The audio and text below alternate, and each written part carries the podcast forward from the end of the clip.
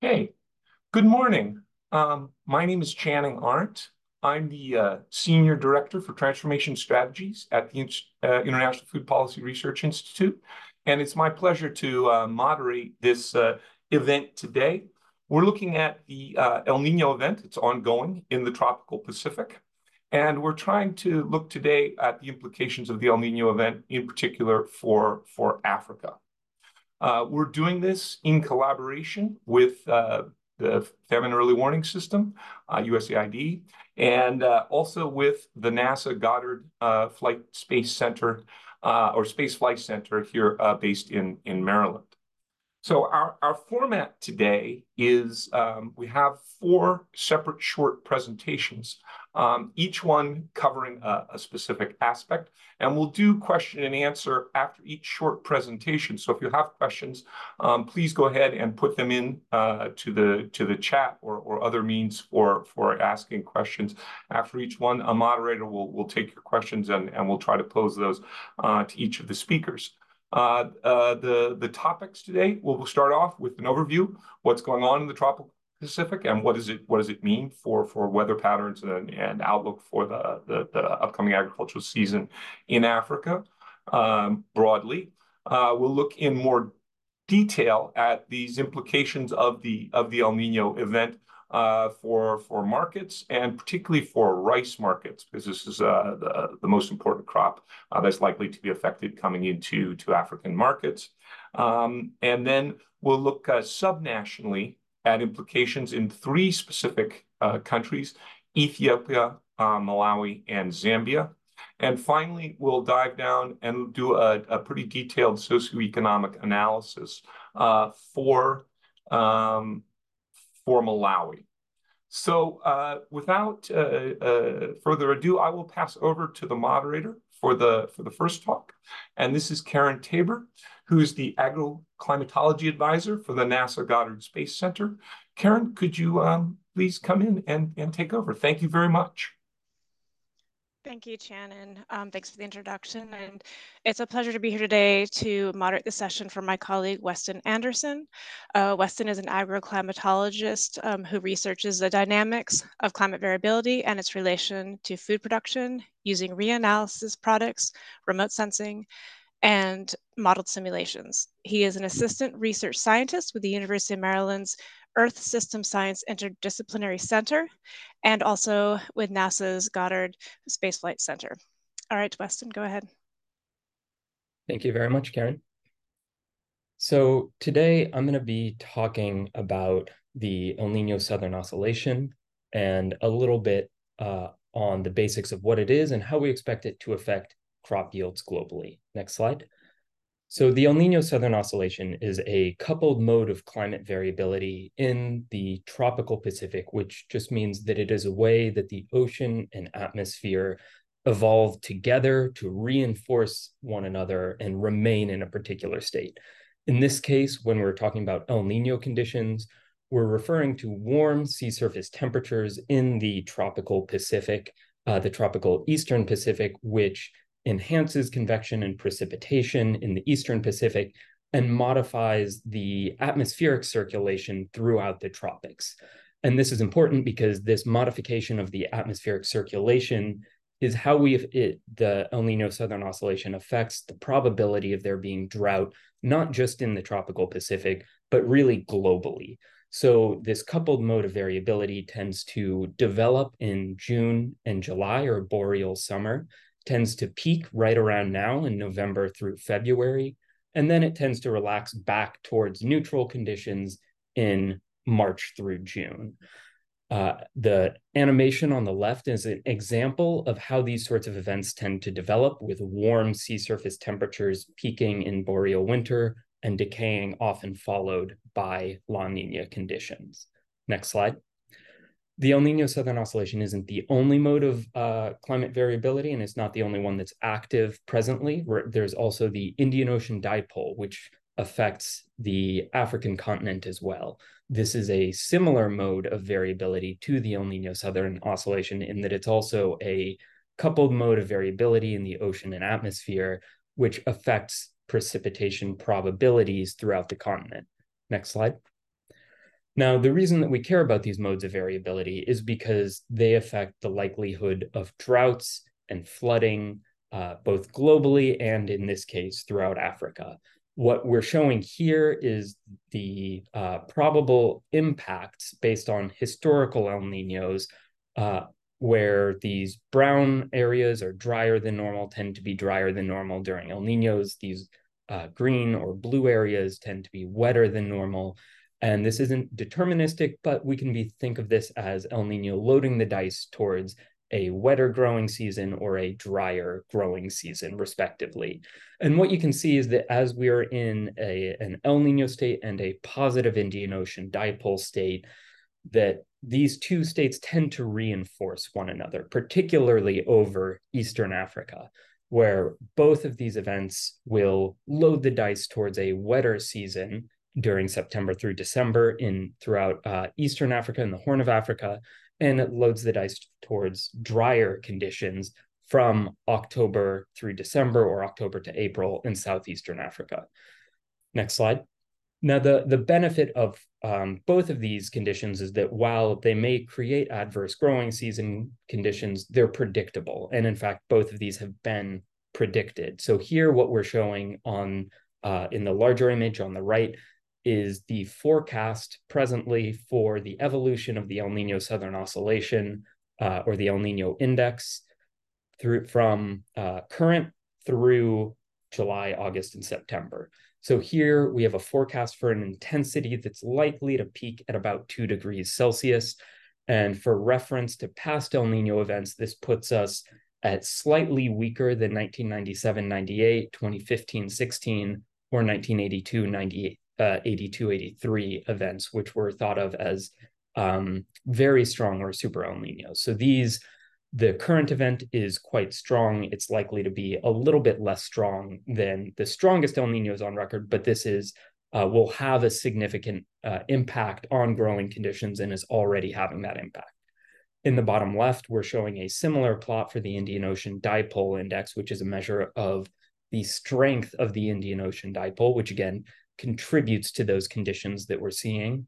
And likewise, we have a forecast, and we are currently experiencing quite a strong Indian Ocean dipole. So both of these events together, both being quite strong and happening at the same time, has has fairly strongly affected the probabilities for flooding and drought throughout Africa. Next slide. Now, if we look at uh, moving away from just precipitation and start considering how these events actually affect um, crop yields throughout the world, we can think about this in two ways. We can look at first the image on the right. What I'm showing is deviations from expected crop yields, which means that these are deviations from average crop yields from a low frequency mean and uh, taken at the country level. And you'll see that there's really a distribution of expected impacts similar to what we saw in the distribution for precipitation. So notably, there's uh, poor maize, uh, soy, and um, sorghum yields throughout southeastern Africa, and a modification of a number of crops uh, globally. Now, if we want to understand how this affects global totals, we can look at the plot on the left. And what this plot is showing is a box plot of global uh, average yields throughout um, after aggregating across all countries during all past El Nino events. So each circle is an El Nino event. The box plot shows the distribution of these El Nino events, uh, and the size of the circle is proportional to the strength of the El Nino event. So while many crops offset one another, notably wheat, sorghum, and maize tend to aggregate up to a uh, global average that is more or less around zero. There's a large spread around zero, meaning that areas that have better than expected yields tend to offset areas that have worse than expected yields. This isn't true for every crop, and notably rice. So if we look at uh, rice here, the span of the box being the interquartile range, you see that during El Nino events, there tend to be a zero to 2% global deficit in rice yields. And this is because El Nino tends to uh, favor drought throughout Asia, East, South, and Southeast Asia. Um, and loading the dice towards drought in this way tends to load the dice towards slightly poor rice yield anomalies. Next slide. Now, if we look at those rice yield anomalies in a little more depth on a country scale, we can see on the left, again, the distribution of expected fractional yield anomalies. But on the right, we see the similar box plots, but now while we're showing El Nino and La Nina on the left in the regional total, we can look at the, the country-specific averages on the right. And what we see is that the distribution of yield anomalies uh, is negative for some key exporting countries, including India and Thailand, which were the largest exporters last year. So while there are many countries in which El Nino does not strongly load the dice one way or the other, it does so in some potentially important exporting countries. Um, and our colleagues will talk about that more later. Next slide.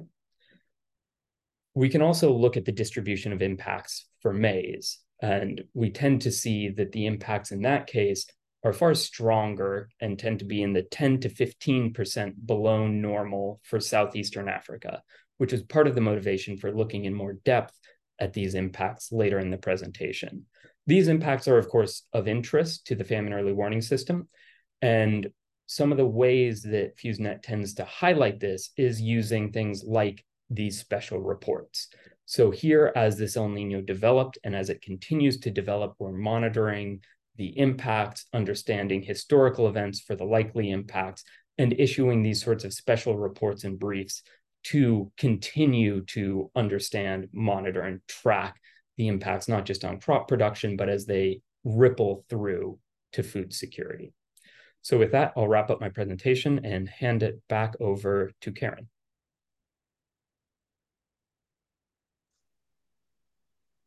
Great.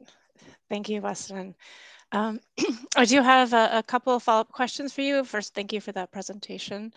Um, it's really great to see how clearly uh, you can art you articulate the effects of El Nino um, globally. One question I have is in areas where it, you have excessive rainfall, does that mean that there may be a better crop production or can it mm -hmm. negatively affect crop production?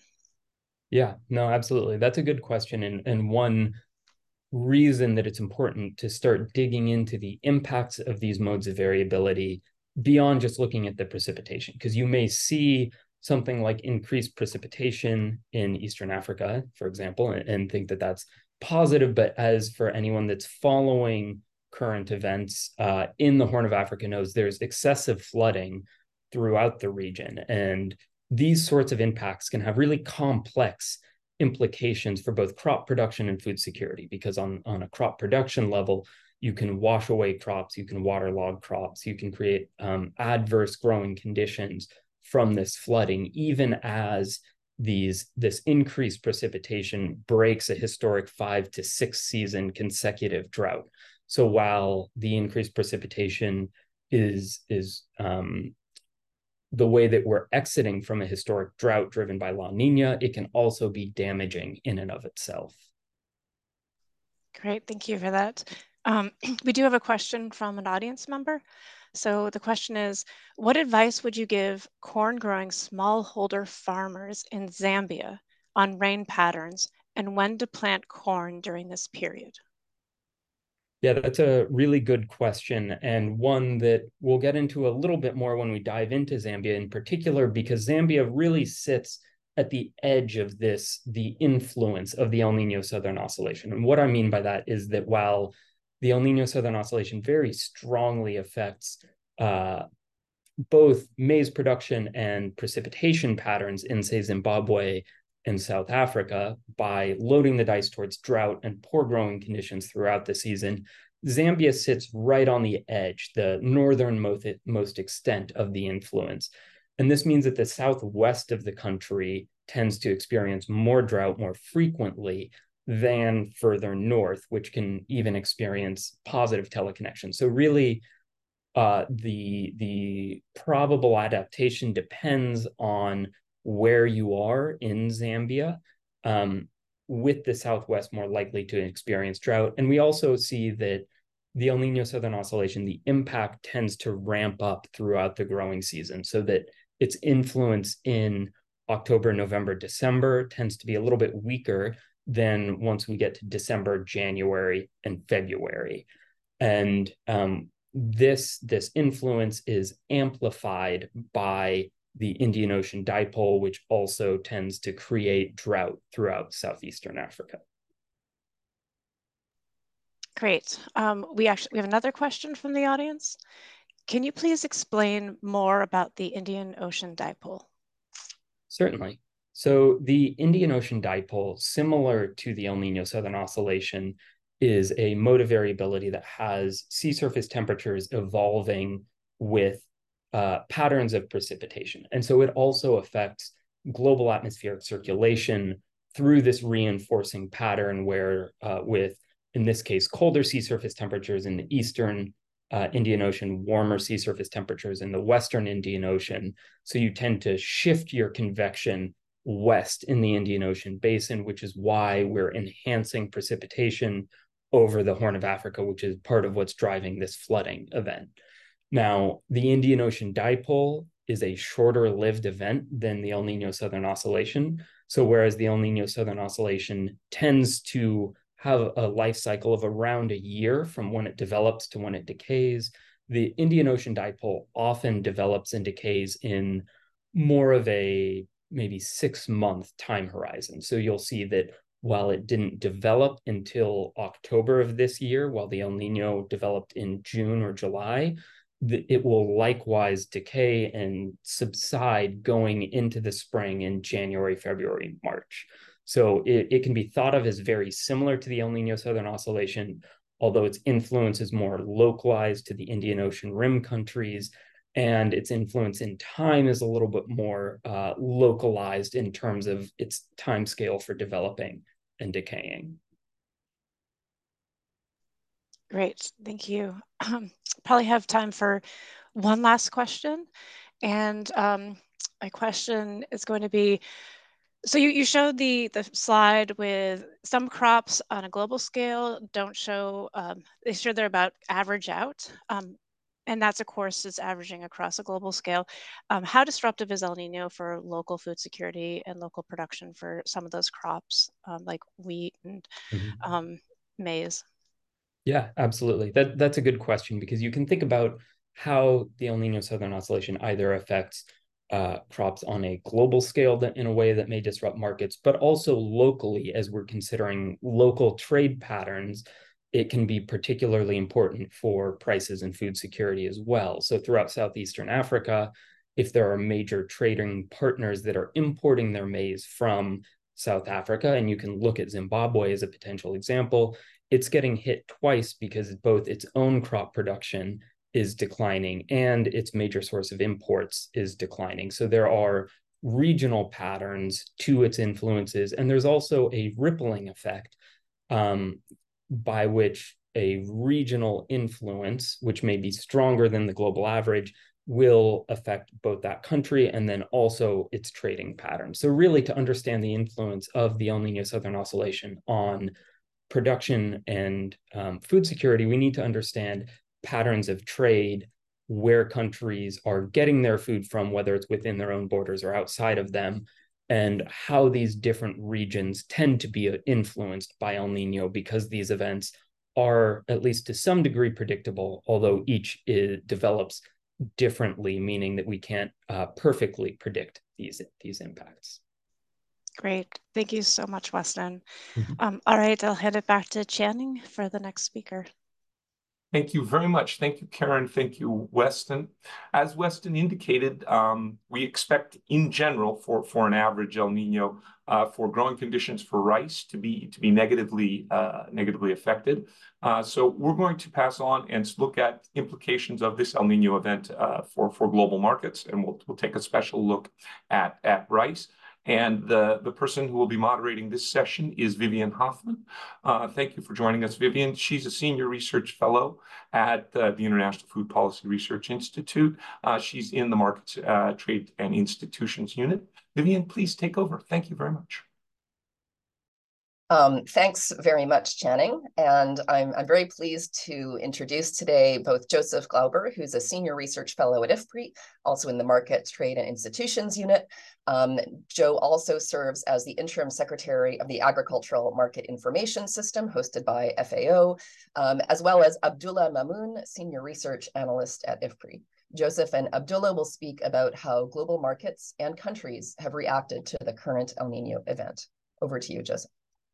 Thanks very much, Vivian. Um, yes, as, as, Vivian said, uh, uh, I'm currently acting as, as AMIS secretary. Uh, AMIS is a G20 platform that monitors agricultural markets, and certainly the El Nino event is something that we've kept uh, a close eye on over the last few um, months, uh, particularly for its impact on rice. But as, as Weston mentioned, it also certainly Southern Africa, uh, looking at corn, looking at wheat in Australia, and and, and also in South America, where we see better, uh, where where the anticipation is for higher yields. Um, uh, in, in any event, uh, I'll be looking at rice. Rice is very interesting. Again, as as Weston mentioned, this is one area where El Nino typically has an adverse impact, but doesn't really have a beneficial impact uh, like it would say for wheat market or corn market, where we might see uh, increased yields in places like South America. Here, most rice uh, that's exported in the world is is in Southeast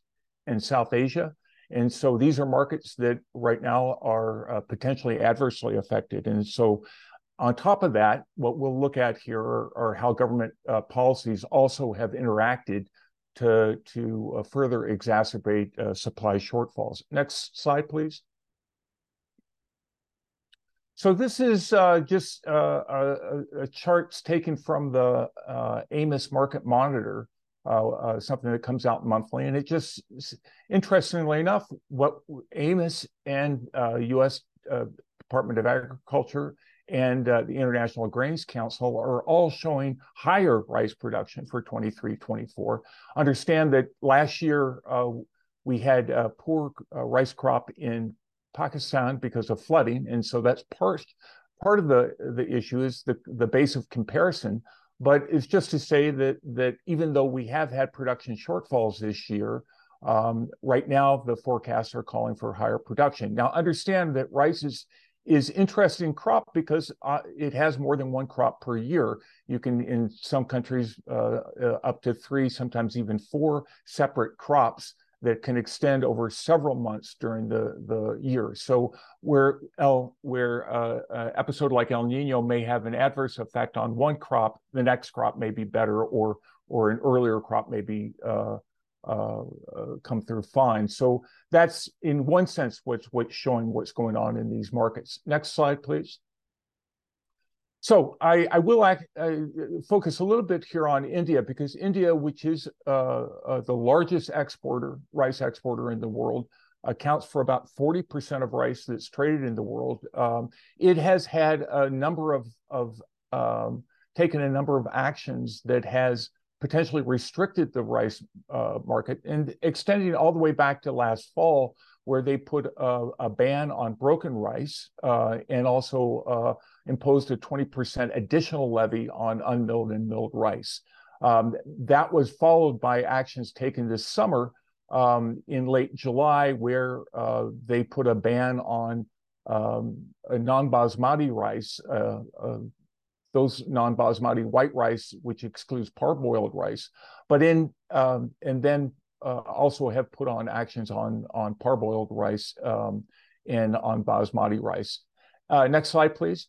You can see just what the impact, potential impact of that is, uh, uh particularly say something like uh, non-basmati white rice, very large, about almost uh, um, 17 uh, 0.8 billion uh, uh, or million tons traded. if you look at, at the white rice accepting parboiled and excluding basmati, that's six, about 6 million.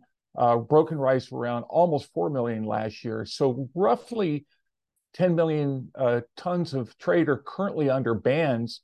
Um, as we'll see, that's not uh, the the impact isn't going to be nearly that severe, and that's largely because despite uh, announcing the ban, India continues to export uh, uh, both for humanitarian reasons uh, to countries, uh, poorer countries, and also to neighboring countries, and also honoring uh, current um, uh, contracts that they might have for deliveries of rice. So the impact will be less than the 10 million, but in the next slides, we'll see exactly what's happened over the, the first few months that we have data.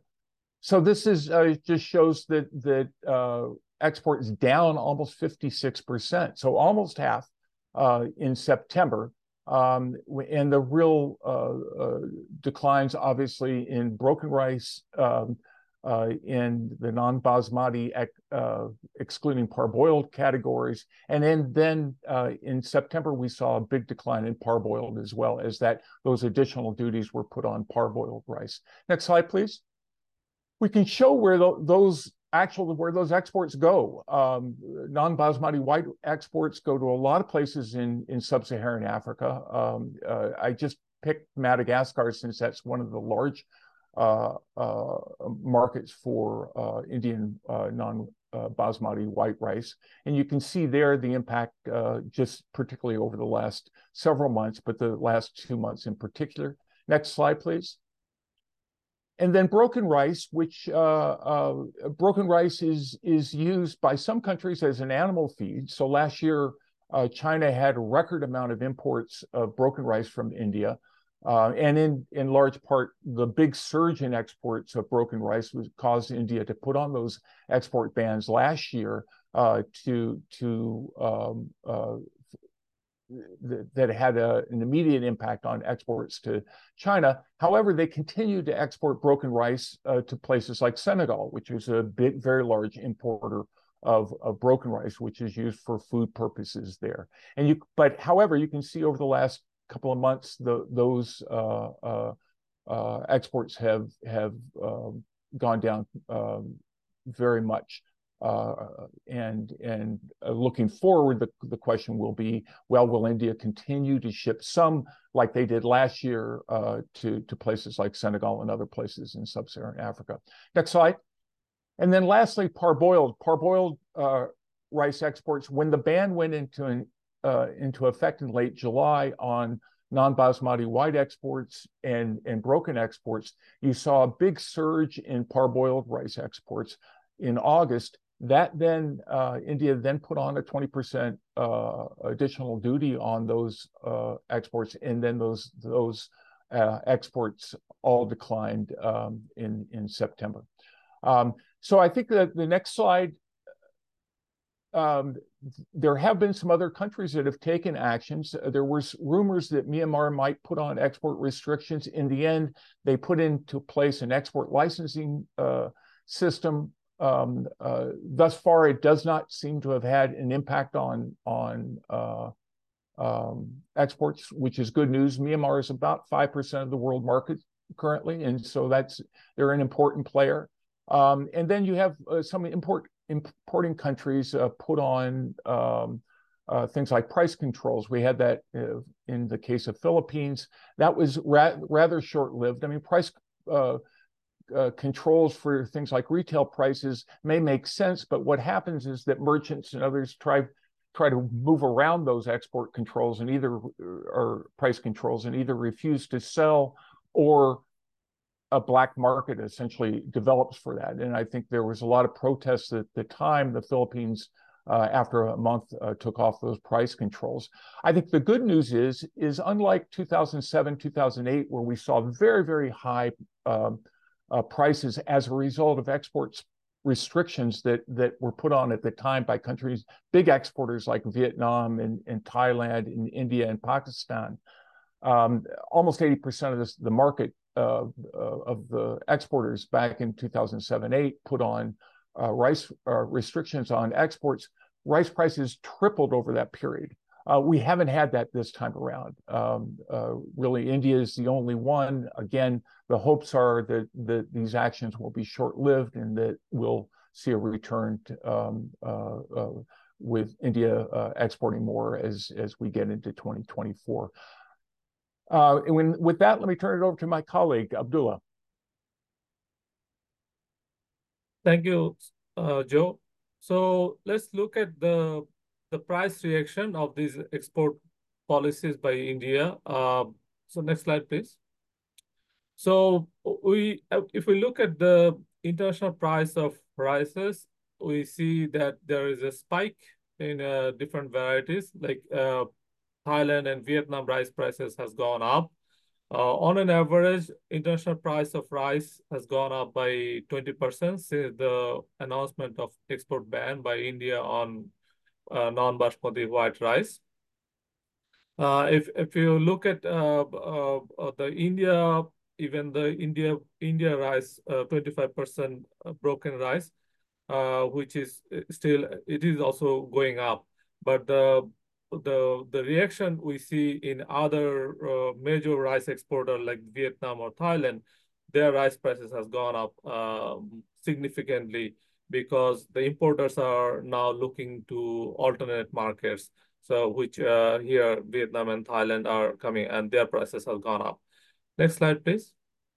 So what about the retail prices? We see that uh, in most of the retail price market, uh, uh the price has gone up. Uh, the, the, the, the largest spike we see in uh, Uzbekistan, followed by Haiti, Mali, uh, Tanzania. Only a few market that has seen a drop in rice prices, but most of the markets have seen a large spike in retail prices. Next slide, please. So here's an interesting case uh, I would like to present here. Uh, the, you know, the Bangladesh has, uh, is the largest uh, consumer of rice. Uh, almost 67% of their daily calorie intake is coming from rice. Uh, but interestingly, Bangladesh has been able to see that the, the price of rice has remained stable in, in, in this year. even in some cases, the price has gone down per kg uh, where the food inflation, overall food inflation was uh, is, is uh, 12 year high, uh, almost 12.5%. So how the, the country has has been able to uh, uh, achieve this stability in rice prices? a couple of factors. the the consecutive good harvest of rice, the, the Bangladesh has been able to see that. Uh, this year, uh, the Aman production, which is based on the monsoon season, is, is looks good. The country has been able to also implement a strict anti-hoarding law, uh, which passed in uh, April this year. And uh, the government of Bangladesh uh, took advanced decision to import rice from um, countries like India and other markets. Uh, this is. This has also contributed to the the stability in uh, or, rice market. The the country has uh, subsidized uh, almost 10 million households rice to uh, rice supply to 10 million households. So this has also helped to uh, contribute, help to make the rice market stable. So this is this gives us a lesson that uh, how good policy of input subsidy or subsidy in the market uh, in terms of the uh, cash subsidy to the consumers uh, that help uh, to remain to, to keep to keep the market rice market stable. Next slide. So what is the summary of uh, these export trade policies? Uh, we see that the ban is potentially uh, will impact the 50% of, of its exports, but the globally 20% of the world trade uh, is likely to, to be impacted by the export ban and the, uh, the taxes on other varieties of rice. So, uh, and the price is going up. Uh, we have seen that 20%, the price has gone up by 20% at the international level. But this will depend on whether the El Nino will have a, a more significant impact in Southeast and South, South Asian rice production. We have to keep monitoring of the of the situation in in uh, in harvesting this month and then in the coming month. And we also look want to see whether other rice suppliers will follow uh, the restrictions that were imposed by India. So, but the good news is that the ASEAN countries uh, were the other large exporter of rice, uh, like uh, uh, Thailand and Vietnam, uh, they are not going to, or they will refrain from any export restriction policies. So this is a good news for us. So overall, the market is up, the price has gone up. Uh, we have to look, we have to keep monitoring of the situation uh, on the ground. Thank you.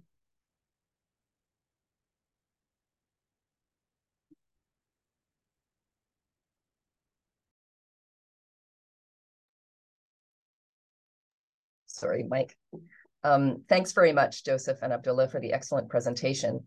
It's clear that this El Nino event has really rippled through the global food system and, and caused disruptions uh, across the globe. And I'm, I'm struck by the extent to which one country, India, really dominates the international rice trade. What a huge impact the policies of a, of a single country can have on the supply of countries that rely on imports of this commodity. Um, India's imposition of export restrictions on rice seems to stem from a classic externality problem, as we call it in economics, right? These are restrictions that benefit a segment of the Indian population, at least a segment, by keeping prices down. Of course, there are also farmers within India who are presumably hurt by these lower prices.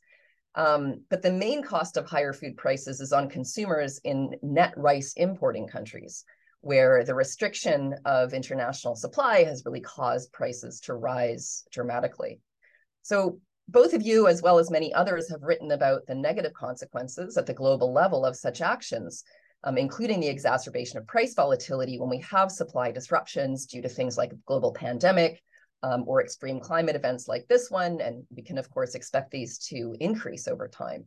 So could you talk a bit about the mechanisms through which the international community can discourage countries from taking these sorts of unilateral actions of restricting exports.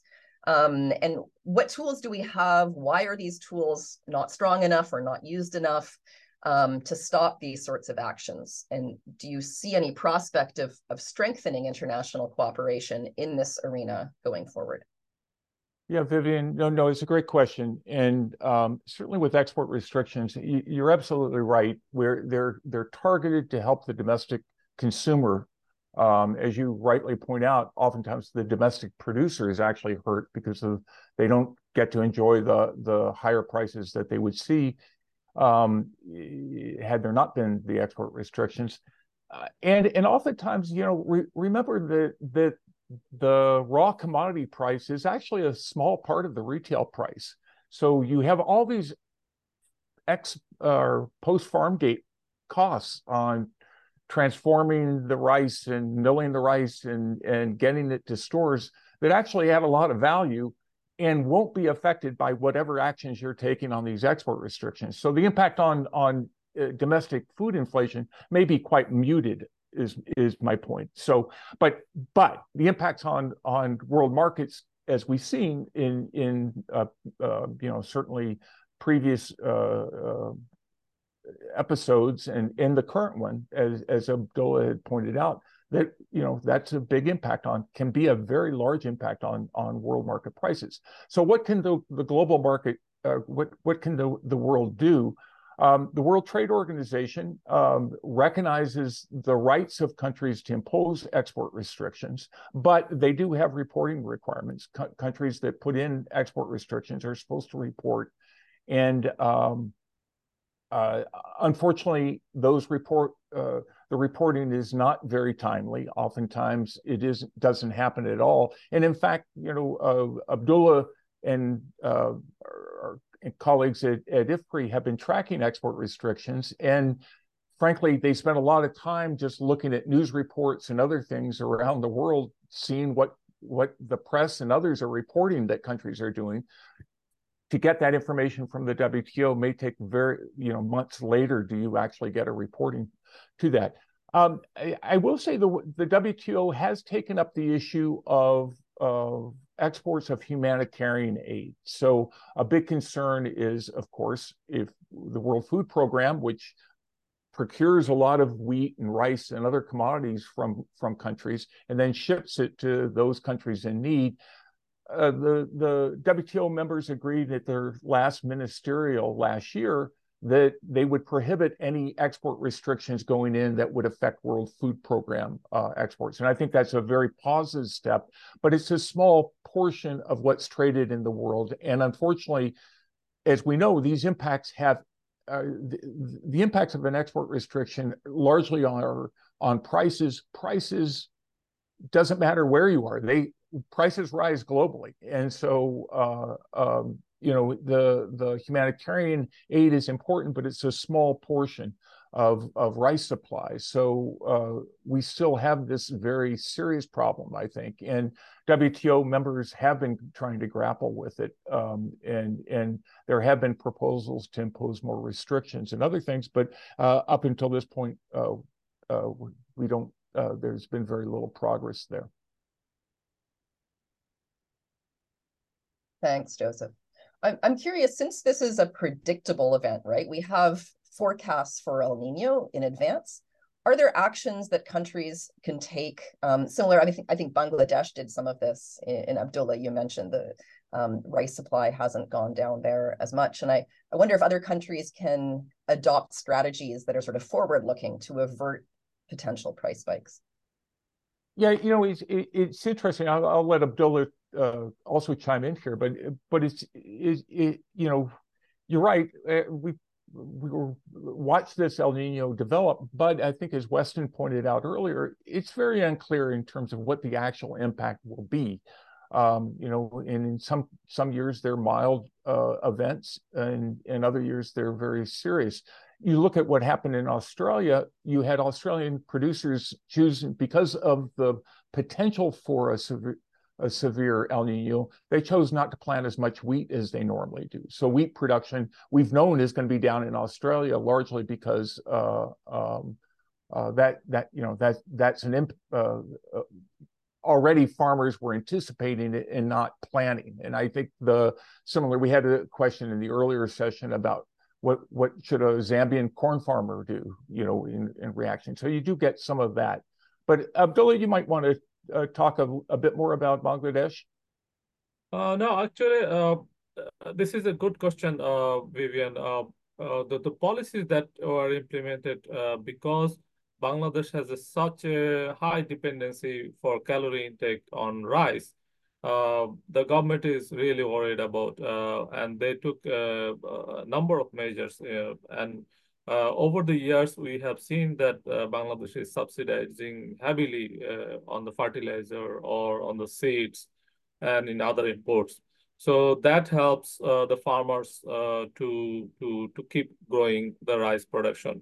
And uh, this year, weather is also helping the country to have the market have, have, have a good production.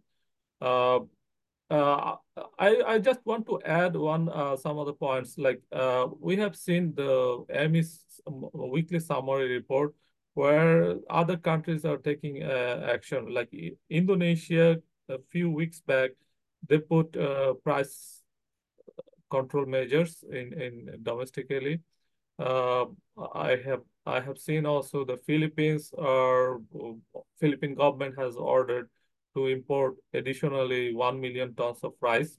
This is the news just uh, came out last week. So yeah, we are seeing the reaction from uh, other uh, large consumers of uh, rice. So uh, I think the the Bangladesh uh, the country the, the the policy coupled with input subsidy policy coupled with the price control or the subsidy to the consumers uh, that help uh, the market to stabilize. Uh, yep. Great. Thanks, Abdullah. So I see some questions in the chat.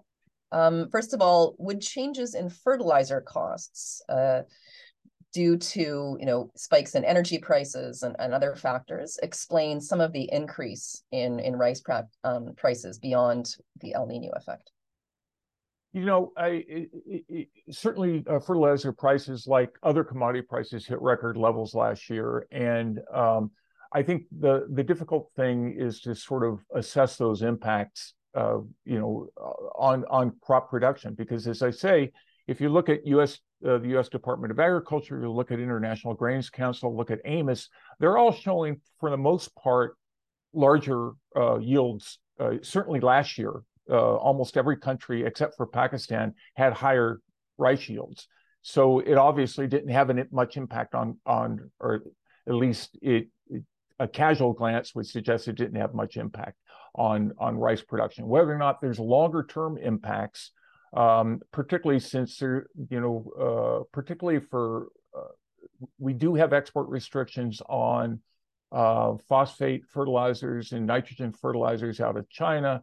Uh, we've had uh, Russia has has had difficulties exporting potash. Belarus has there's been sanctions on on on exports of potash from Belarus. All those have created a lot of churn in the global market for fertilizers, as you've seen countries seek other sources. So uh, in some cases, India has ex- imported actually more fertilizer from Russia over the last year. Uh, whereas countries like Brazil, the world's largest importer of, of fertilizers, had to go to uh, increase imports from Canada for potash, for example. And so, but the overall impacts on on yields, uh, IFPRI has a project ongoing right now that's trying to assess that in more detail and to sort through those impacts. And um, uh, James or someone may want to comment on that later. But um, yes, I, I, it certainly would have uh, could have an impact, but but it hasn't really manifested itself, at least in the global data that we're observing. Great, thanks. Um, one last quick question. Do we have any forecasts on production prices um, in, in the Indian um, market or that area and generally for the next few months coming up? Uh, no, I, the, the, the forecasts are certainly glow are for the crop year. And so that's, that's really the, the key thing. And they they are, they have shown, they have been reduced since, uh, so most most of these forecasting uh, uh, platforms like USDA's or International Grains Council, they begin in the spring. So in May, they start to uh, put out forecasts. All those forecasts have been reduced substantially or significantly uh, over the last three or four uh, um, months. Um, as we've seen what the impacts of El Nino have been. But I don't think they're nearly as devastating as many people had anticipated. And indeed, globally, we're showing you know rice production up. But it's important to remember about rice that rice really does vary a lot by variety and and consumer demand. So you know people who buy a lot of basmati rice may not see white rice as a perfect substitute in any sense. And so all these things can have you know, uh, uh, local and regional and and uh, impacts. Okay, well, thanks. I think we're out of time for our session. Thanks very much, Joseph and Abdullah. That was that was fascinating. Back to you, Channing. Thank you very much, Vivian, um, Joseph, and Abdullah. Um, we're we're gradually uh, shifting west here. So we started with the, the, the tropical Pacific, and then and then we looked at at rice markets and and what's going on exports to to sub-Saharan Africa, and now we're going to uh, look in more detail uh, into Africa, specifically Ethiopia, Malawi, and Zambia. Um, and I will pass the, the, the moderation to Liz Agotu, who is a policy analyst at the International Food Policy Research Institute. Uh, Liz, please go ahead. Thank you very much.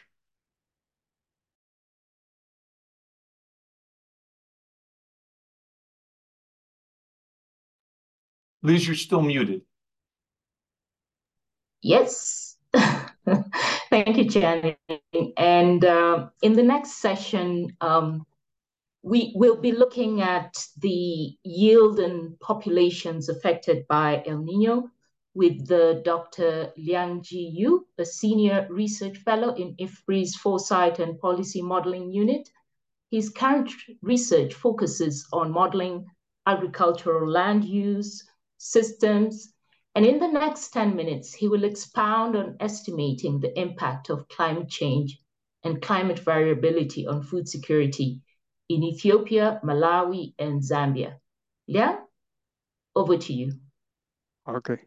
Thank you, Nils. I think I'll just slice this up. Yeah, I will actually present this uh, spatial space, uh, the subnational, the impact on, you know, the three represented countries, as Lisa said. Next slide, please. Ethiopia, Malawi, and Zambia.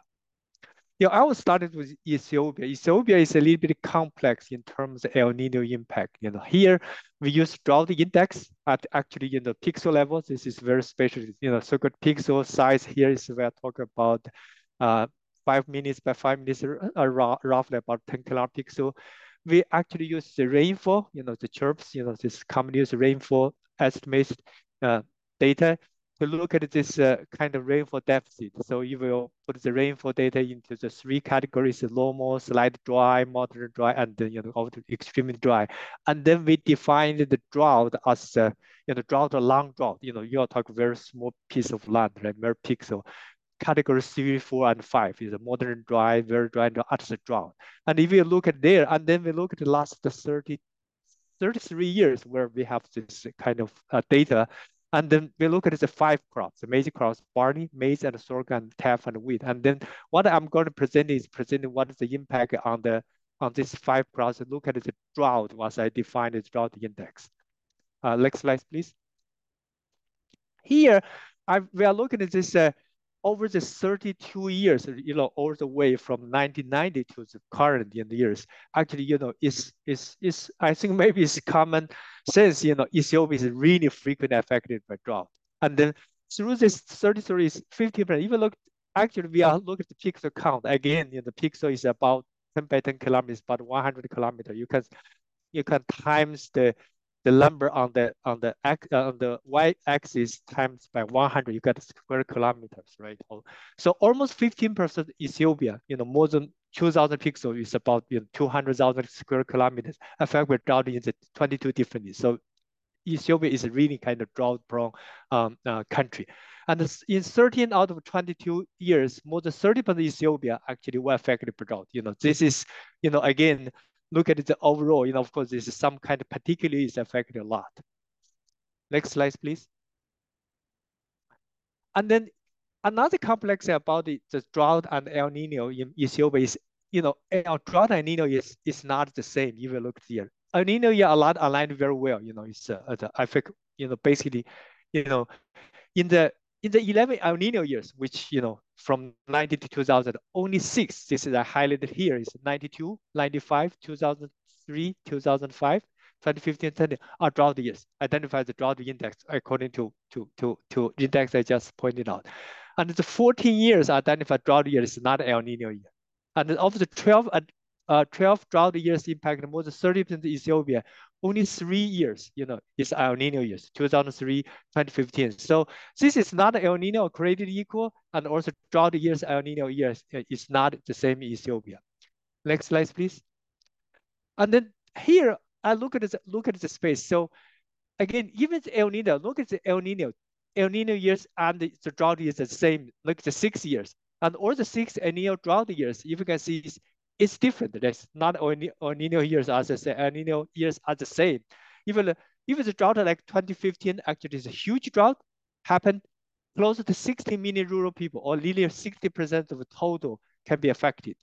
But on the other hand, if it's a if it's a drought like the 1992, which is presently hit on the left uh, left side, most left side here happened, you know, the most affected regions is, is in Somalia and, uh, and uh, Benishangul, Gumuz, these two uh, districts. But again, the one constant is the Somalia. If you look at Somalia, look at it differently, uh, even look at this drought and El Nino years, this, the Somalia is always drought prone. This is maybe it's not news for, for a lot of you. Next slide, please. And here we also look at the, the, the Malawi and Zambia. Malawi and Zambia actually we are we are follow the same methodology as Weston presented, but the difference is now for Malawi, Zambia, we use, instead we use national data, we use subnational data. So we focus, again, we focus on maize because, you know, focus is dominant crop. And then we look at historical record from 1980, uh, 1984 to 2016. And then, you know, as uh, uh, Weston point out, we look at the anomalies, actual and the, and the trend from this year. Again, the one thing I need to point out as Weston or do, you know, because of the El Nino happened here and the growing season is kind of, you know, El Nino happens right now, but it's definitely a growing season next year. So sometimes it's like a one year shift. Next slide, please. So here we show the maize yield for the El Nino in Malawi. Malawi, of course, this is like a, on the top figure actually showing the national kind of average. You know, we have the trend.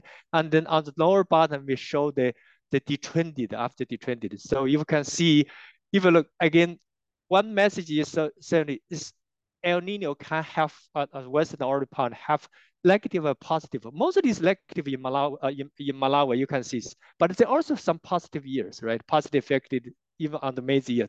If you look at all um, 11 years, the El Nino years during our this study period, the negative impact over the national mean is about 11 point uh, percentage, you know, if you look, but if you look, if you just pick up the negative years, right? Negative, only seven negative is much more severe, almost double, almost 22%. You know, this is what we keep in mind is also negative positive part. So next slide, please. Similar to Zambia, but you can see Zambia yield, if you look at the previous slides, I uh, Malawi's yield is actually going up. But if you look at Zambia, uh, the yield actually kind of, you know, it's not more like first going down and going uh, going up again. Again, if you look at national average, you know, this is uh, uh, uh is only about 8%, but if you look at only the negative El Nino years, this is much severe, almost one quarter, 23% of quarter on the national average. Of course, I've been, there's a whole spatial uh, kind of uh, uh, uh, heterogeneity, which I'll talk about later. But the one thing I want to point out here in Zambia, we have one year data is missing, so 1995 data missing. So in, in that sense, we only compared to the Malawi study, we're always short of one year. Next slide, please. Now I go to a little bit of detail about again the spatial heterogeneity. So so El Nino impact effect. You know, this is a Malawi map. Again, on the right the right uh, uh, side is the, the the map showing the or the average or the El Nino years or the 11 El Nino years. On the um, on the right side is uh, is only pick up the elective affected years, only the seven years. You can imagine, you know, selective is much worse in the sense. Even look at the categories, via categories, you maybe you cannot see clearly, you know, you know, that's, this is where, you know, in the left side, even there's no elective 30, net, more than 30% kind of decline in the district level yield is, is, is gone in the average. Again, on this, uh, on this, uh, in the text, I show which year actually detailed which year is El Nino year, which is selective years. A simple, we just a simple mean cutoff for the for define, right? Again, if you look at this here, you know, even look at the average elective, you know, again, you know, the spatial, you know, it's most affected year, you know, this is a dark red one, you know, this red, this region district have almost 35% of Ukraine. So sometimes average actually kind of uh, uh, uh, uh, hidden, you know, the, the, the severity about the local level. Next slide, please. Here we look at a, a little bit about the, the, the, the, the people, rural people affected. So what we show, we use the, remember, only look at the, the, the the background map is the seven negative years yield impact. You know, this is the same map I showed before, but the bar chart shows in the, the affected population by each district, you know. And then you think it's overall, you know, almost more than half of rural population, even the district maize yield almost 15 to 30% lower than the, uh, the kind of reduction, right? And then another kind of message is also 30% rural people are in, in in one region, you know, you can see Mangochi and Salima and Balaka, you know, this is a few regions. It's also uh, highlighted the spatial heterogeneity affected by the, by the uh, uh, locally. L next slide, please. Now we are looking, yeah, now we are looking at the, the negative impact and the yield impact on the on the maize yield. Again, just showing the, the, the three categories, you know, maize yield production, you know, 60% in the 15 to 20% kind of reduction, yield reduction, also 20% maize areas in, in the few kind of dark blue, blue, dark, is dark red regions. Next slide, please. Here actually going from maize going to the old crop area. Again, you're showing, again, this is also similar for Malawi, the crop area, you know, in 15 to 20% reduction yield, right? almost more than half of the Malawi crop area is affected. So the, the, the, damage, uh, the, the, the, the affected area is quite large. Go to next slide, please.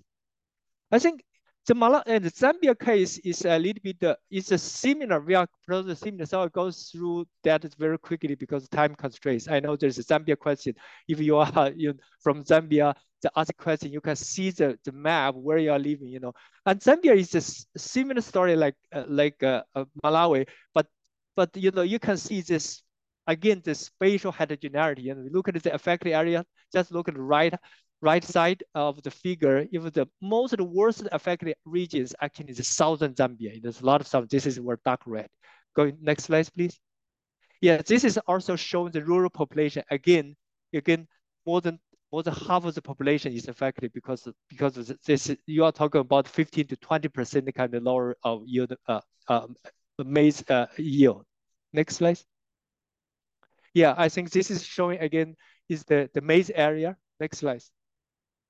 This is total crop area. You know, those crop area similar figures. Another again is a more, almost 50% of the the the, uh, the crop areas affected in the 15 to 20% of kind of uh, range of uh, impact. Next slide. So I will summarize maybe, you know, some with three points. Not all El Ninos are created equal. The impact of El Nino could be negative or positive, and the severity varies from year to year. Again, again, there's El Nino impact crop and rural population have huge space heterogeneity. Subnational analysis necessary. It's almost like self-promoting, but we, we do realize this kind of local impact kind of uh, different from region to region. Also, the variation of Nino impact, both in time and space, have huge implications for policy intervention, in particular for preparation and planning for El Nino. I think um, uh, hopefully our next speaker will talk a little bit more on the uh, policy implication side. Go back to you, Liz. Thank you very much, uh, Liang. Um, that was very comprehensive, and thank you so much for the detailed information you've provided.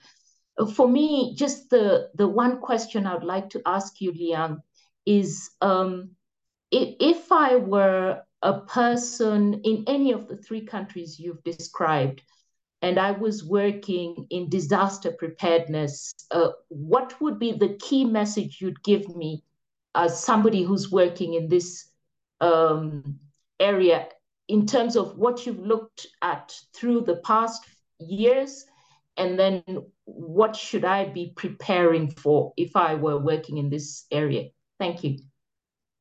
Okay, this is a very good question, actually. Yeah, you're right. I think it's this key message I'm trying to say is, you know, this whole spatial uh, uh, heterogeneity also from uh, also kind of temporal uh, uh, uh, heterogeneity. So if you were looking at the if we were prepared, planning for that thing, you know, targeting is important. The targeting, you you look at this, you have to look at this different impact, you know, both in terms of, of the production, uh, productivity, and the rural population. So in in preparatory location, right? It's location, location, location. You know, so where is affected. There, remember, they also have the positive impact. So this is a, hopefully that give you a kind of kind of targeting, kind of more more more kind of well prepared for some regions and then not you know have like a kind of one size fit all policy in that part. On the other hand, of course, it's also very uh, important to know, of course, I mean, the predictive, also uncertainty part, I think is Weston, even um, our, uh, and Joe and uh, Abdullah also presented. There's some, a lot of uncertainty. How do you build uncertainty in, in within your preparation, that is much more important than than than the uh, than when planning and the preparation for your for for deal with El Nino. Thank you, Liang. And um, maybe just to follow on um, the question that was asked by um, one of our participants around Zambia when Weston was giving his presentation. So if if I were a smallholder farmer what what exactly a smallholder farmer in Zambia, what exactly would be important for me to know out of all this uh, vast information that you've uh, you've given us? Thank you.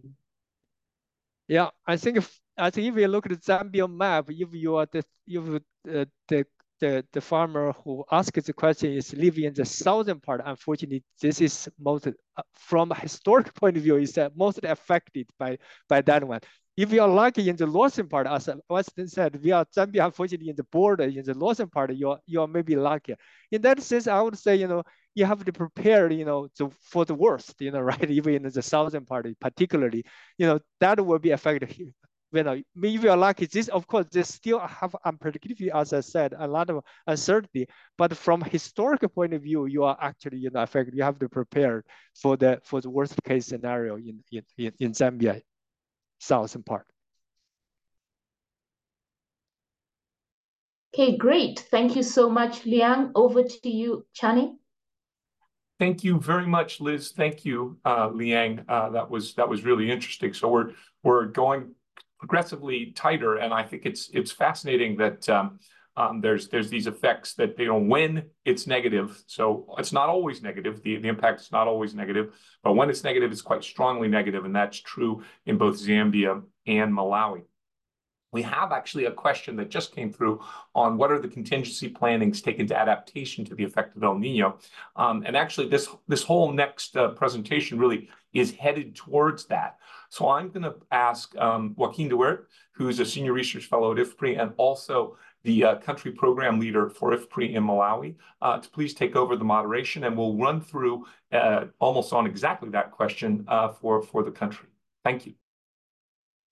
Thank you, Channing. And indeed, we'll take a closer look at what the possible socioeconomic consequences of El Nino could be in a country like Malawi. Malawi is often in the eye of the storm when it comes to weather-related events. Um, unfortunately, sometimes quite literally. Like in February, we just had a tropical storm Freddy that caused havoc in the country. Um, in the south, leading to loss of lives and livelihoods. And now um, as the previous presenters have pointed out, we're possibly facing drought conditions in much of the country because of El Nino. And so in this part, we'll have two speakers. Um, the first is James Thurlow, who is the director of IFPRI's Foresights and Policy Modeling Unit. Um, he will talk about the kind of ripple effects in agricultural production shortfall, like the one that might possibly be induced by El Nino, could have on the Malawian economy and on the Malawian people. Um, and then we'll move on to our guest, Andrew Jamali. Um, he is the research manager at Malawi's National Planning Commission, and he's been coordinating an evidence gathering exercise to inform policymakers here in Malawi. And Andrew really has his finger on the pulse when it comes to policy formulation here in Malawi. So we're really happy to have him talk to us about the work that his team has been able to do to inform the responses here in Malawi. So over to you, James. Thanks, Joachim. So as Joachim said, or as everyone has stressed, um, we, uh, we don't know exactly what um, El Nino might mean for Malawi in the coming year, in this current growing season. And as Liang has just pointed out, we really do need to focus on sort of where within Malawi or where within Zambia the impacts are likely to be most severe. So what we do now is we turn to um, from based on the work that Liang has done, we now turn to looking at what the impacts might be on, um, on the economy, on poverty, on, on undernourishment in Malawi. And that provides a context um, around which uh, Andrew will talk about the, the policy responses. Next slide, please. So we're very much building on the work that Liang has just presented. And you can see on the right-hand side some familiar maps now showing um, where in Malawi the impacts on maize yields or maize production might be most severe. And so we don't know which of these scenarios or which of the what, what, type of El Nino event Malawi may experience this year, but we can use historical information to, to uh, develop some scenarios so that we can then use some of our models here at IFPRI to estimate broader impacts on the economy and population. And so we're going to run two different scenarios. Um, we're going to have a baseline scenario to begin with that is a typical business as usual without the impacts of El Nino, but two different El Nino scenarios. The first we're going to call a typical El Nino scenario, which is is where we go back and we look at those 11 years that Liang talked about, and we take an average of those 11 El Nino events. Um, and we can see on the left hand, on the right hand side, under the typical scenario, there's about an 8% decline in maize production and obviously impacts on other crops as well. But then we also run an adverse, what we call an adverse El Nino scenario. This is one where we just focus in on an average of those El Nino events that had a that led to a decline in um, maize production relative to trend. And you can see on the furthest right-hand figure that there was a 20% reduction in maize production on average over those those um, those seven El Nino events. And this gives us two um, uh, two scenarios measuring different possible scales of El Nino impacts in Malawi. Next slide, please. So we're going to use a frame, of IFPRI's FARMS, which is a foresight and rapid response modeling system. And it consists of a lot of country models. In this case, we're just going to use Malawi. And these models, which we call RIAPA, have two key characteristics that make them good tools for this type of analysis. The first is that they are economy-wide. So we've seen from Liang, for example, impacts on maize production or on broader agriculture, but we know that shocks to agriculture can spill over and ripple through the rest of the economy, um, including maize milling, food services, other sectors of the economy. So we want to capture the, and certainly for, for poultry and other sectors within agriculture. So we want to capture the spillover effects um, from maize and from other crops to the broader food system and economy. The second is um, these models are macro micro. So we can, we can trace the effects of production in different agricultural subsectors through employment, household incomes, poverty, and, and food security down to the household level. So this is an ideal tool for doing this kind of broader um, uh, analysis. Next slide, please. So I'm going to give three different pieces of results, very high level results. The first on GDP, the second on poverty, and the third on undernourishment. So starting here on this slide, the impacts on GDP on the economy. The first thing I should stress is that Malawi, as you know, is a very agrarian economy. Agriculture is about a quarter of the economy. Maize is about a quarter of agriculture. And uh, the agri-food system makes up almost half of Malawi's economy. So it's no surprise that shocks to agriculture during a typical or adverse El Nino year are going to have economy-wide implications. It reduces farm incomes, it disrupts supply chains, and reduces national income overall. And you can see on the right-hand side the results from our two different scenarios. These are changes from the baseline. And you can see here under a typical El Nino year, an impact, a decline in agriculture of about 9% during a typical El Nino year. Um, that has implications for the broader agri-food system, about a 7% decline as those production shocks in agriculture ripple through the supply chains, and an impact on the overall economy, about a 4% decline in GDP. Uh, this is very much in line with past analysis of droughts in Malawi. On the right-hand side, you can see during an adverse El Nino year, much bigger impacts on the economy, almost double the size, well, more than double size in terms of total GDP. Next slide, please. So what does GDP mean? GDP is, is national income, but we're also interested in what it's going to do to poor households' incomes. And El Nino is going to affect poverty in two different ways. It's obviously going to affect farmers. Falling maize yields or falling crop yields more generally are going to lead to falling farm incomes, and that's going to hurt a very poor segment of the population. But it's also going to lead to rising food prices in Malawi, which is going to affect a lot of households that are um, not engaged in farming, but are big food consumers.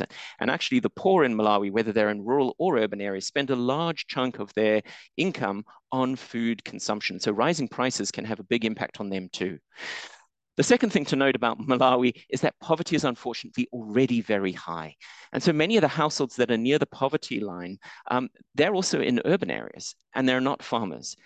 And so what we're seeing when we when we run the modeling analysis is that El Nino pushes many more households deeper into poverty, about a, a one and a half to, to two and a half percentage point increase in the national poverty rate. That's about that's over 600,000 people in the adverse Malawian scenario pushed into poverty as a result of, of El Nino. Also, many people already in poverty pushed even further into poverty. What's interesting from this results is that the poor households in urban areas are actually amongst the worst affected or the most vulnerable to these effects because when maize prices rise or, or uh, crop yield prices rise, um, crop prices rise, that can actually offset some of the income losses that farmers face in rural areas. But for poor urban households, it's just a simple increase in food prices. But we do still see poverty rising in rural areas. Next slide, please. Here is a similar set of results looking at undernourishment, the number of households who, who don't um, consume a, a minimum calorie threshold. And we can see El Nino is going to reduce calorie availability in the country quite significantly. And there's going to be a, a consequent increase in undernourishment, again, between about one and a half and two and a half percentage points of the, of the, of the population. Um, rural households in this case actually do experience a larger increase in undernourishment than they did um, poverty. And that's because um, when calories are not available, it doesn't matter whether or not prices are rising and your incomes aren't falling as much. A lack of calories is going to mean that there is a, a an increase in undernourishment or calorie availability for everyone across the country. In this case, in the adverse scenario, about four, four, um, 500,000 more uh, Malawians um, become undernourished as a result of the shock. Next slide, please. And so just to summarize, we need to keep in mind that El Nino years differ, and we've just looked at an average of the historical um, uh, El Nino events. And so the results are indicative, right? We're not making predictions at this point, but we do suspect, based on our modeling analysis and historical experience, that there will be quite significant economy-wide impacts much slower uh, GDP growth during this period. I haven't shown um, the, the, the shock in the recovery period, but about a year or two's worth of development could be, could be lost as a result of this El Nino event in, in, a, in an adverse year. But we do expect, based on our modeling analysis and experience, that there will be a worsening of poverty and undernourishment. We've done similar analysis for Zambia, and we found quite similarly sized uh, impacts. Um, and so preparing policy responses, as everyone has suggested, is crucial. This is something that really is, is going to be important in the case of Malawi. And so I'm going to hand over to Andrew, um, who's going to talk about some of those responses um, that are taking place already. Thanks.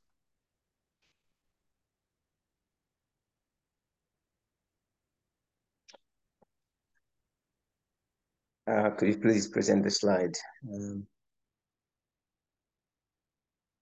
right, so like my two colleagues mentioned, I think the analysis has been quite eye-opening in the context of Malawi's policy space, uh, with the fact that uh, we're looking at uh, how these El Nino conditions would have to make us think through the policy space and how reorganize our response uh, with regards to programming to alleviate and offset the damages or the likely effects of these conditions uh, in as far as the country is concerned on the people.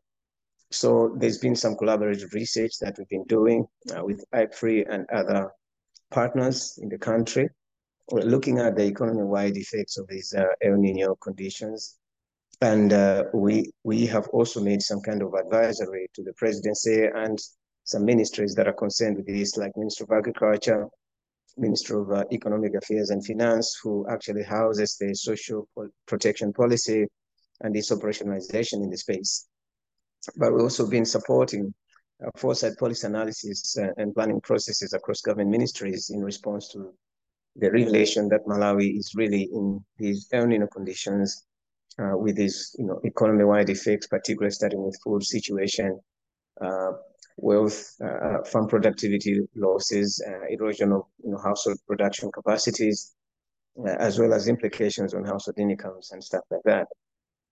So we, we've been working on this, and uh, so far, uh, there have been some tremendous response across the space in terms of, first of all, acknowledging that uh, we are in not normally uncharted territories, but queer circumstances of the chartered territories, because now this El Nino is coming at the backdrop of other crises that Malawi has been going through, recent of which is the devaluation of the kwacha, which is the local currency, against the major trading you know, currencies like the dollar. And that kind of erodes our you know, input capacities, the forex reserves, which in the context of the current food crisis, now that we are proceeding into the lean season, coupled with the projected El Nino conditions, uh, is likely to affect our you know ability to you know use Malawi in this particular cropping season. Uh, next slide, please.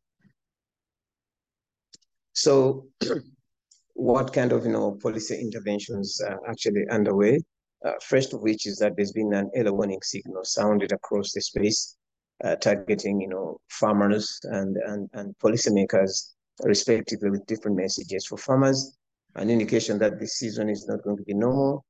Uh, we're likely to see some variations in normal patterns of rainfall, and already the temperatures, um, the ambient is quite high, and that's going to have an implication on the you know rainfall or precipitation patterns, uh, and that has direct implications on cropping season, you know, characteristics to do with maybe uh, onset of rainfall. Uh, we're talking about its duration, the number of dry days in the season, across the country uh, is quite varied, much more pronounced negatively in the south uh, and central region of the country.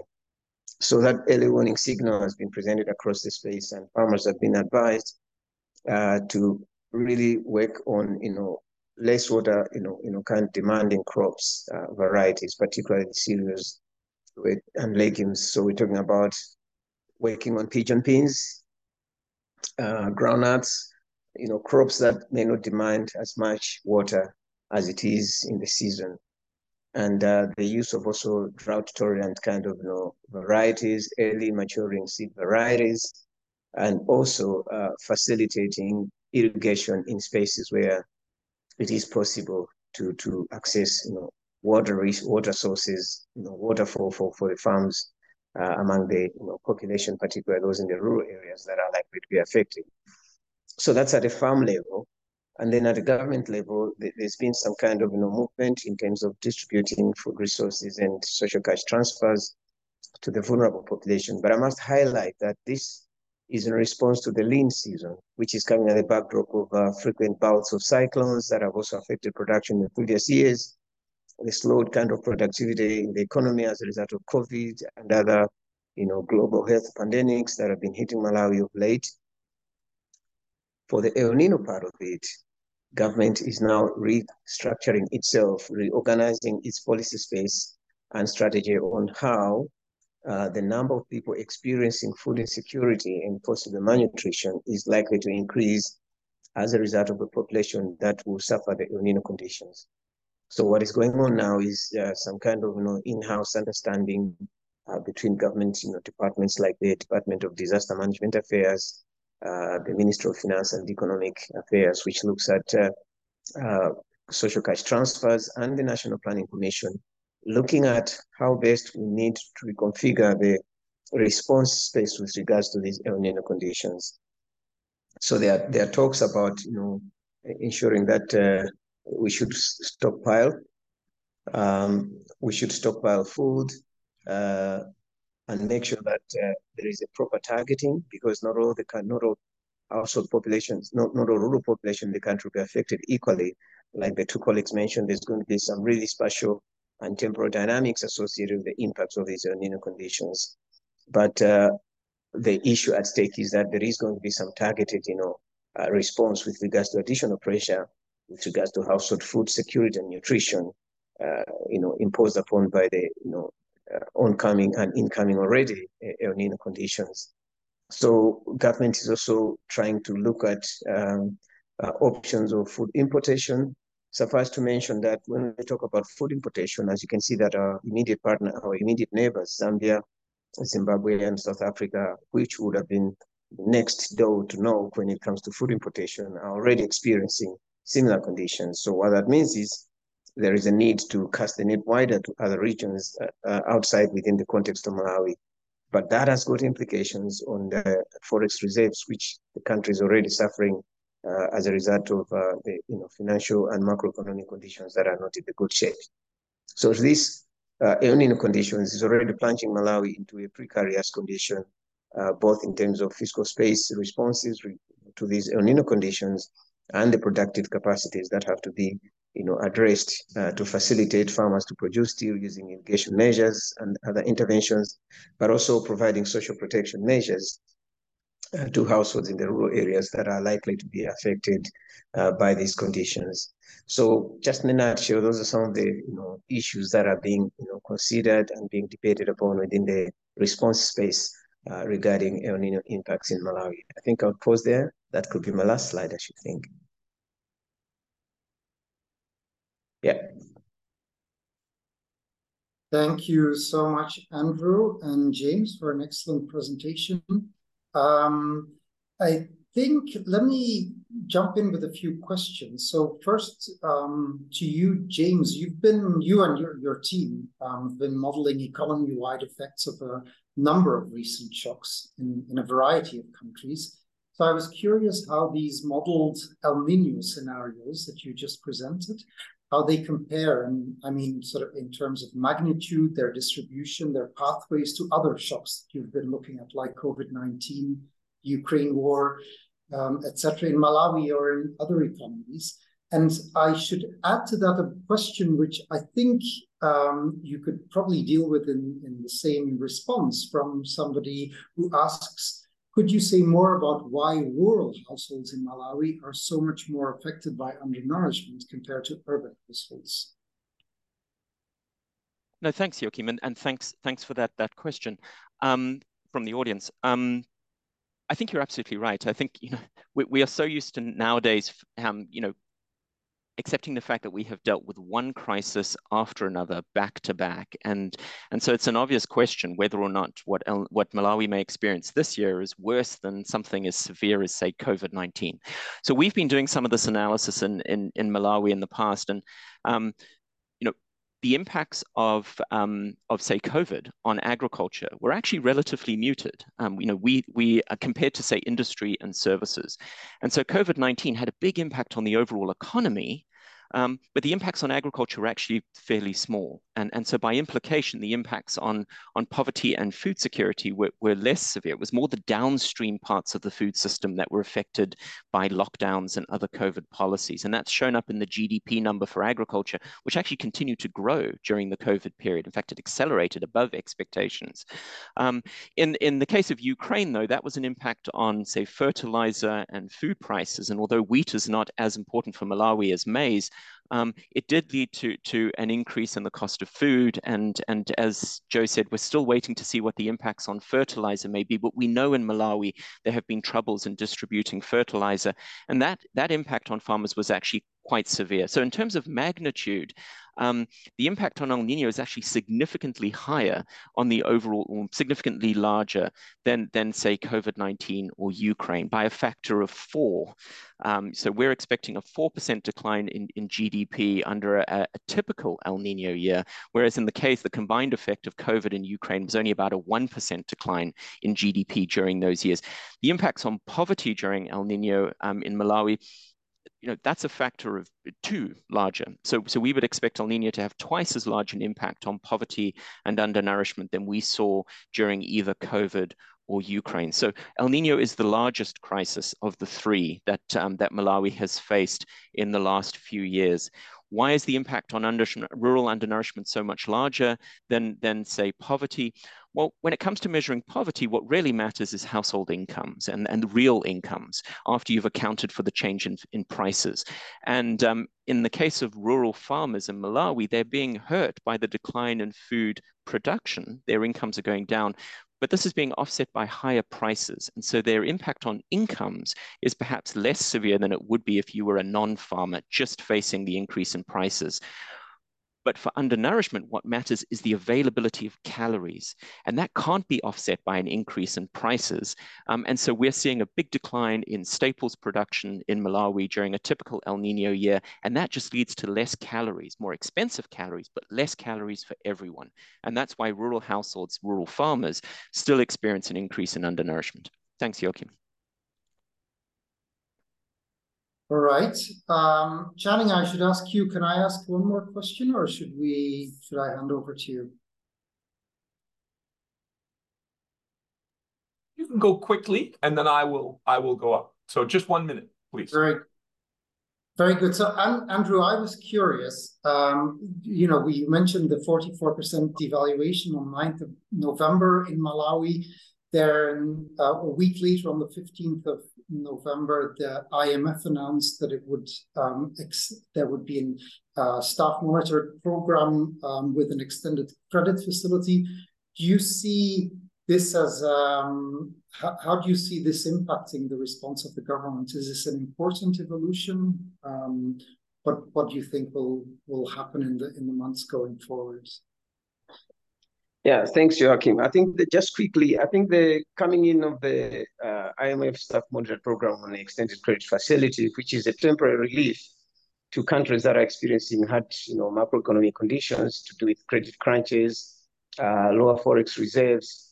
Uh, it, it's just going to ease a little bit uh, the kind of, you know, forex squeeze that Malawi was experiencing, enabling it to really activate certain productive facilities within this you know, the economy, which could ride on the tide of the fact that there's a temporary relief in terms of the, you know, forex base of the country.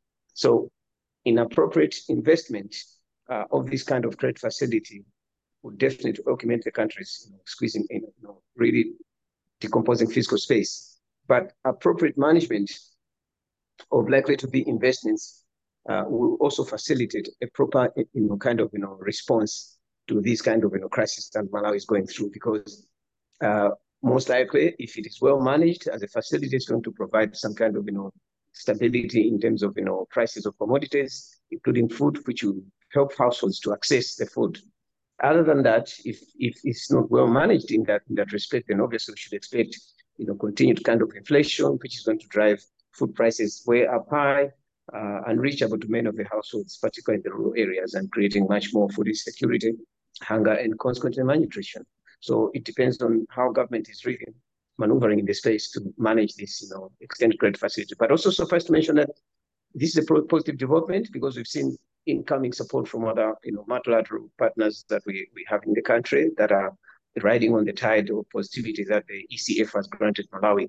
So we're hoping that with the coming in of these additional resources from other partners in development, we, we should be able to ride uh, on that and navigate through the terrain of uh, uh shortage of food with minimal kind of you know, impact to the population. Over. Thank you, Andrew. Thank you for that response. Over to you, Chan. Thank you very much. Um, I want to give a, a, thanks to, to our audience for, for joining us. Um, I hope this was useful. I found it uh, extremely illuminating. I'd like to give a thanks to all of our, our, our speakers. Uh, special thanks to, to Andrew, uh, to Karen, and to Weston for, for joining us. Um, and we look forward to, uh, we hope this was useful, and we look forward to doing more of these events uh, in future. So uh, goodbye, and uh, we hope this was useful. Cheers.